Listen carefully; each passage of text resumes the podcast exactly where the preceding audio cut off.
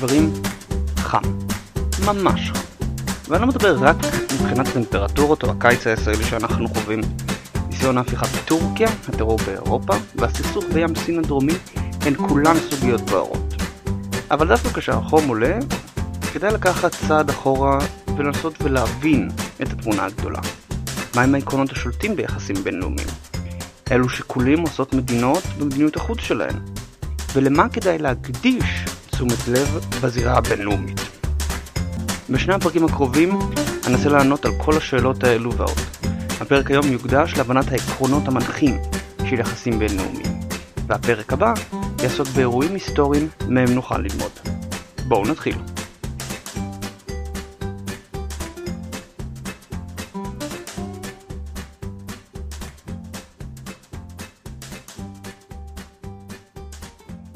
השיחה על יחסים בינלאומיים אני חייב להתחיל בהערה. אין חוקים אבסולוטיים או אמיתות מוחלטות בכל הקשור לגיאופוליטיקה. עבורי, תיאוריה של יחסי חוץ היא ניסיון ליצור בסיס על פיו ניתן לנסות ולהבין סוגיה. היום אדבר איתכם על מה הכללים שאני עוקב אחריהם, מה אני מחפש כשאני מנסה להבין סוגיה גיאופוליטית. לפעמים אני צודק, לפעמים אני טועה. הסוד הוא לא להתאהב בתיאוריות שלנו ותמיד לשמור על ראש פתוח ולשקול ניתוחים אחרים והסברים אחרים. אז איך אני מנתח סוגיה? טוב, בואו נתחיל בדוגמה פשוטה ועכשווית. ב-11:50 בלילה אני מקבל הודעה מידידה שיש ניסיון הפיכה בטורקיה. אני פותח את האינטרנט ומנסה להתחיל להבין מה, מה בדיוק קורה שם. אני קורא על ידיעות על מטוסים בשמי אנקרה, על טנקים ברחובות וחיילים שסוגרים גשרים. שמועות גם מגיעות שארדואן נתפס על ידי אותם מהפכנים. המצב בטורקיה, כך נראה לפחות מהחדשות, עומד לגלוש לאנרכיה. אז איפה מתחילים בשביל להבין את האירוע ולהעריך לאן הוא ילך? אני מתחיל במאזן הכוח הקשה. הכלל הראשון שלי ביחסים בינלאומיים הוא שבמאזן הכוחות, כוח קשה שווה יותר מכוח רך. מהו כוח רך ומהו כוח קשה? כוח קשה הוא מספר החיילים והטנקים, המטוסים והטילים של אומה. ומפעלי התעשייה שיש ברשותה ויכולות הסייבר שלה. כוח רך הוא יחסי המסחר וההשפעה התרבותית של מדינה. הוא היכולת שלה להשפיע על מדינה אחרת באמצעים לא אלימים. אל כוח רך אני גם מוסיף רעיונות ואידיאלים שקבוצה מחזיקה בהם, כמו אידיאולוגיה קומוניסטית או אידיאל הג'יהאד של האסלאם. במהפכות, כוח רך הוא הרעיונות של המהפכנים. כוח קשה הוא הרובים ובקבוקי המולוטוב שלהם. כוח קשה שווה יותר מכוח רך מפני שאי אפשר להתווכח עם קליע, רק להתמגן ממנו. כוח רך שייך לתחום הפסיכולוגיה של האדם, הוא צריך להיות משכנע, מושך, מתוחכם מספיק, בשביל להשפיע על היריב בדרך שאנו רוצים. כוח קשה שייך לפיזיקה, הוא לא צריך להיות משכנע או יפה או למשוך את היריב לתמוך בו, הוא רק צריך לפעול. היעילות של צבא אינה קשורה לנאורות שלו, רק לכוח האש ויכולת המיגון של היריב. יכול להיות שהיריב הוא בעל עמדה מוסרית חזקה יותר, או השפעה תרבותית משמעותית יותר. אפשר והוא המוסרי שבעמים. הבעיה שמוסר אינו יכול לשמש כשכפ"ץ מפני כדורים, או נאורות ככלי ליהירות מפני טילים. הצד החזק יותר ינצח, יכבוש את היריב ויכפה את האינטרסים שלו, נאורים או לא, מוסריים או לא. דוגמה מצוינת היא גורל הצאר ברוסיה של תחילת המאה ה-20. ב-1905 רוסיה חוותה את המהפכה הסוציאליסטית הראשונה שלה נגד השלטון. בפברואר 1917 היא חוותה את השנייה. ב-1905 השלטון המונרכי של הצאר ניקולאי השני נהנה מתמיכת הצבא והצליח לדכא את המהפכה. ב-1917, לאחר שהצבא נטש אותו, תוך 12 יום תמו 300 שנות השלטון של שושלת, של שושלת רומנוב. 12 יום חברים. האם מהפכת 1905 הייתה צודק יותר מזו של 1917? נאורה יותר? לא. מדוע היא הצליחה? מפני שהרובים היו לצידה, וברגע שהרובים בצד של המהפכנים, לשלטון יותר מדי מה לעשות. היתרון הנוסף של כוח קשה הוא ביכולת שלנו לכמת אותו. אנחנו יכולים לספור חיילים ופצצות. אין דרך פשוטה להעריך את השפעתו של רעיון. בדיקה ש...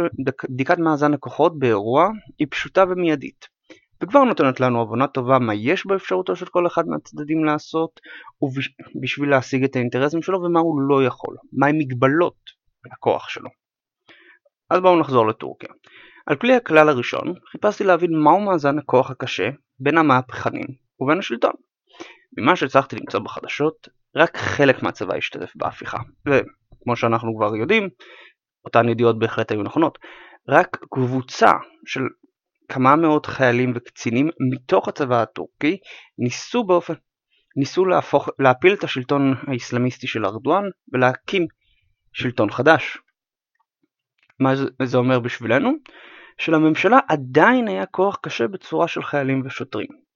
כמה בדיוק לא ידעתי, אך כבר המידע הזה מספק לי ידיעה ברורה שהמהפכה הזאת לא עומדת להצליח באופן פשוט. כלומר, המהפכנים לא הצליחו להשתלט על מוקדי הכוח, ולכן עכשיו הם נמצאים בתחרות בינם ובין השלטון, למי יצליח להכריע את הכף.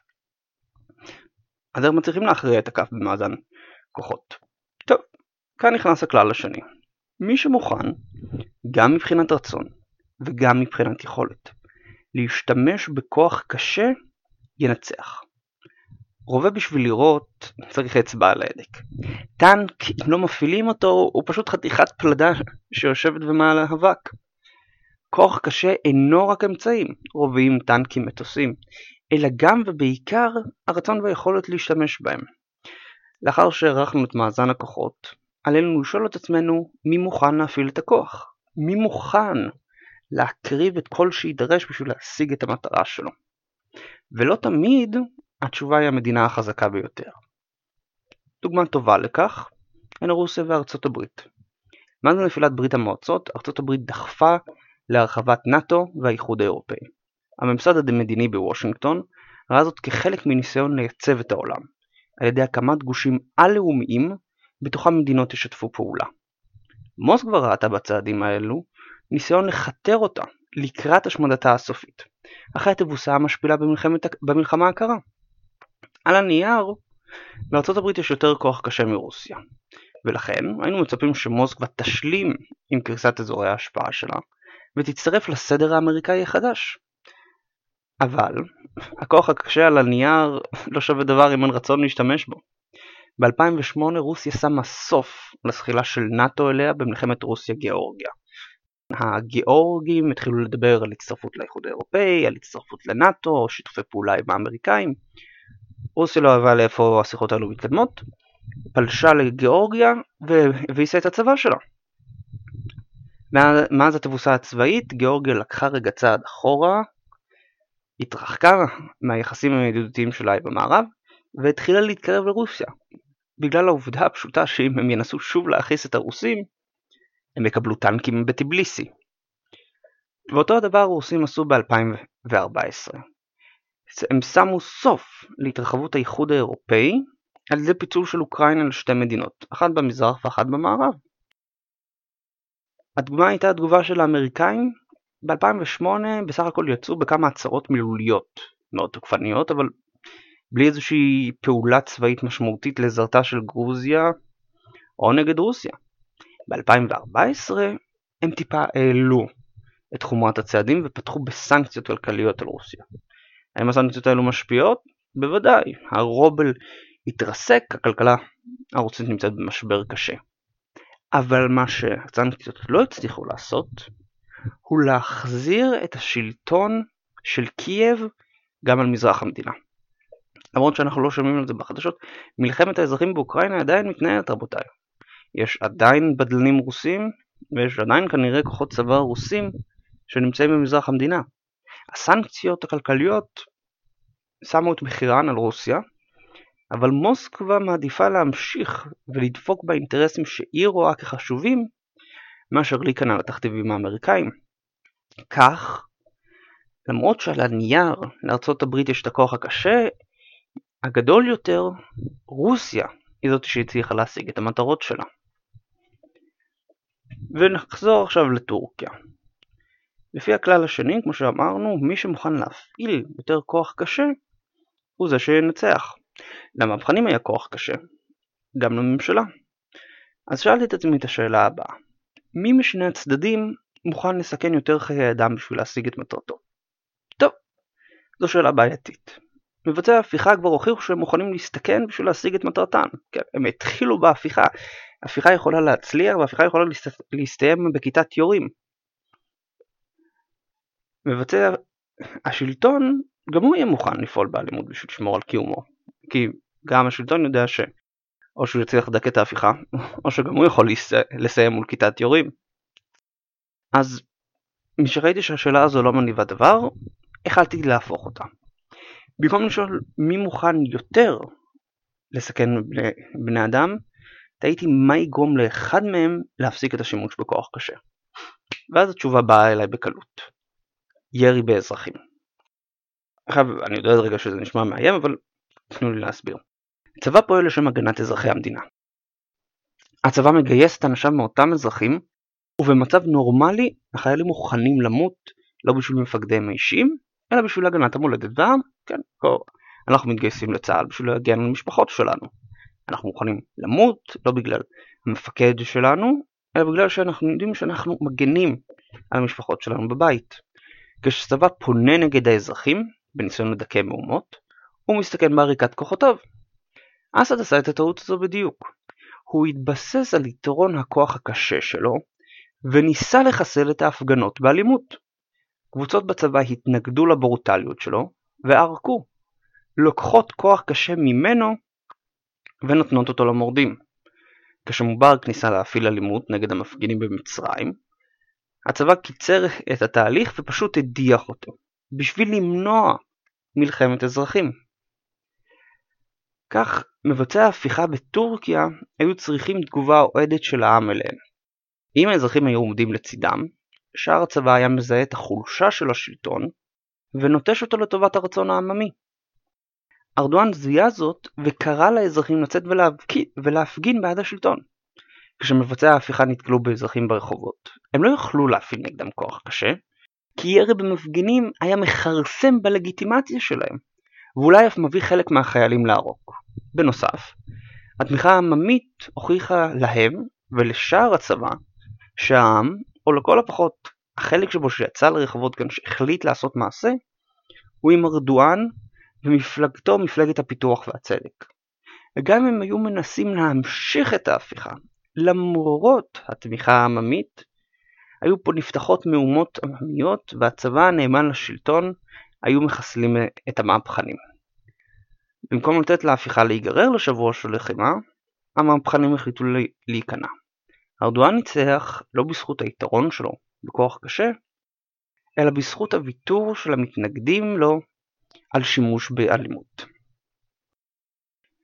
וקיים עוד כלל שלישי ואחרון, והוא סוג של מסנן הרעש שלי. מה שאינו משפיע על מאזן הכוח הוא לא מעניין. אוטו פון ביסמרק, קאנצלר פולרוסיה ולאחר מכן קאנצלר האימפריה הגרמנית, ביטא זאת יותר טוב. לא בנאומים בהחלטות רוב יוכרעו השאלות הגדולות של דורנו, אלא בדם וברזל. כל יום אנו שומעים על הצהרה או החלטה של פרלמנטים, איגודי עובדים או מוסדות בינלאומיים. אנחנו בישראל במיוחד חשופים לכך. כל החלטה של ארגון קיקיונים מסקוטלנד עד ארצות הברית נגד ישראל זוכה פה לכותרות ראשיות. אבל איך מבדילים בין החלטה משמעותית וכזו שלא? איך יודעים במה כדאי להתעמק ובמה לא? טוב, מחפשים את מידת ההשפעה של אותה החלטה על מאזן הכוחות. כרגיל, עוד דוגמה. בית המשפט הבינלאומי לבוררות קבע ב-12 ביולי 2016 שלסין אין בסיס משפטי לאזורים שהיא דורשת כשלה בים סין הדרומי. כולם דיברו על זה. מומחים ליחסים בינלאומיים, אתרי חדשות ליחסי חוץ. אבל, מה החלטת בית המשפט משנה? ובכן, היא נותנת בסיס משפטי לפעולות נגד סין בים, בים סין הדרומי. מצוין. אבל כל שיקול לצאת לפעולה נגד סין יהיה מבוסס על מאזן הכוחות בין המדינה לסין. ההחלטה של בית המשפט לא משנה את מאזן הכוחות, היא בסך הכל נותנת טיעון בידי המתנגדים לסין אם יחליטו לפעול. אתם מבינים? מאזן הכוחות מושפע משיקולים של כסף, חומרי גלם, כוח אדם וטכנולוגיה. אם החלטה יוצאת בניגוד למאזן הכוחות, או מנסה להשפיע עליו רק במילים והצהרות, היא חסרת משמעות. החלטת בית המשפט לבוררות היא החלטה משפטית חשובה במיוחד, היא החלטה שמבססת את שלטון החוק הבינלאומי, אבל היא לא משפיעה על מאזן הכוחות בין הפיליפינים וסין, בין וייטנאם לסין או בין ארצות הברית וסין. היא לא מוסיפה חיילים מצד אחד, היא לא גורעת חיילים מצד אחר. לא לוקחת מאף אחד כסף או מעניקה אותו למישהו אחר. ולכן כאשר מקבלי ההחלטות בווייטנאם, בתאילנד, בסינגפור או בפיליפינים ינסו להחליט מה לעשות עכשיו, הם עדיין, הם יצטרכו עדיין להתחשב במאזן הכוחות שלהם מול הרפובליקה העממית. עם או בלי קשר להחלטה המשפטית. דוגמה אחרת לכך הוא הכישלון להביא את הצדדים הנלחמים בסוריה ותימן למשא ומתן על שלום. למה לא מצליחים? למה נכשלים? בגלל שאין מתווך בינלאומי שמכריח את הצדדים לשבת על השולחן. כל אחד מהצדדים מנצל את הפסקות האש בשביל להתכונן לסיבוב הבא של אלימות. כל אחד מהצדדים מאמין שמאזן הכוחות יפעל לטובתו. אסד חושב שבזכות היתרון המספרי וכוח האש שלו, שמושג גם על ידי רוסיה, הוא יצליח לנצח. המורדים לעומתו מאמינים שהם יצליחו לנצח באמצעות הנחישות שלהם להילחם. כל אחד מהצדדים חושב שמאזן הכוחות לטובתו, כל אחד מהצדדים מאמין שהוא יכול לפתור את מלחמת האזרחים הזאת באמצעות כוח מזוין. וכל עוד אין מתווך בינלאומי שנכנס לתוך הסכסוך הזה ומכה את שני הצדדים במידה שווה, עוקר לשניהם את המחשבה שהם יוכלו לנצח בכוח, אין להם שום סיבה לשבת על השולחן. אין להם שום סיבה לוותר על ניסיון להכריע את זה בכוח קשה.